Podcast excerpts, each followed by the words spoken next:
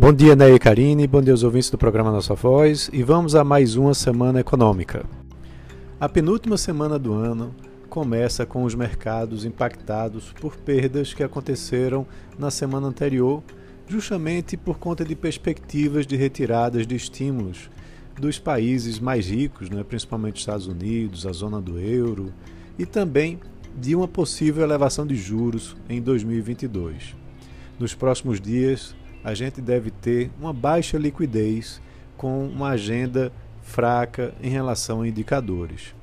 Na sexta-feira, dia 24, não haverá negociações nem na B3, nem tampouco nas bolsas de Nova York, por conta do feriado de Natal. Antes disso, a gente vai conhecer a prévia né, do, do IPCA, né, que é o IPCA 15, referente a dezembro. Vai ser divulgado na quinta-feira. E a expectativa é que haja mais uma pressão sobre os preços, né, fazendo com que a inflação se mantenha acima dos 10% no final do ano. E provavelmente os preços regulados né, de gasolina, energia elétrica, devem trazer a pressão continuada sobre o IPCA. Na quarta-feira, teremos os índices de confiança do consumidor da FGV, no mesmo dia que serão divulgadas as transações correntes do governo. Há uma previsão de um novo déficit né, para o mês de novembro, maior do que aquele que foi registrado um ano antes. Isso deve acontecer por conta de um menor superávit comercial, por conta do aumento das importações, principalmente de combustíveis, e de uma queda de exportações, né, por conta dos preços das commodities.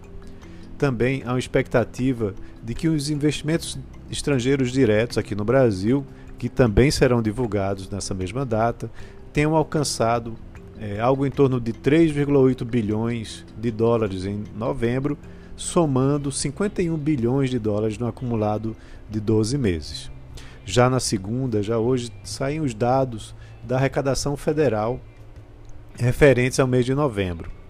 Né? Em outubro, o governo havia arrecadado 178,74 bilhões de reais, o maior valor em cinco anos. Então, a expectativa com relação a isso e também a, questão, a questão da votação do orçamento do ano de 2022. Lá fora, a agenda também está esvaziada. Temos o dado semanal de pedidos de auxílio-desemprego lá dos Estados Unidos, que representa um termômetro né, da recuperação do mercado de trabalho americano e da economia. Uh, na quinta, saiu um índice Michigan de percepção do consumidor e a confiança do consumidor pelo Conference Board sai um dia antes. Eles são importantes para prever gastos do consumidor. Falando do calendário das empresas, né, corporativo, teremos é, um destaque para o primeiro leilão de reserva de capacidade da Câmara de Comercialização de Energia Elétrica, CCEE, né, da ANEL, e tem aí uma movimentação em relação a isso.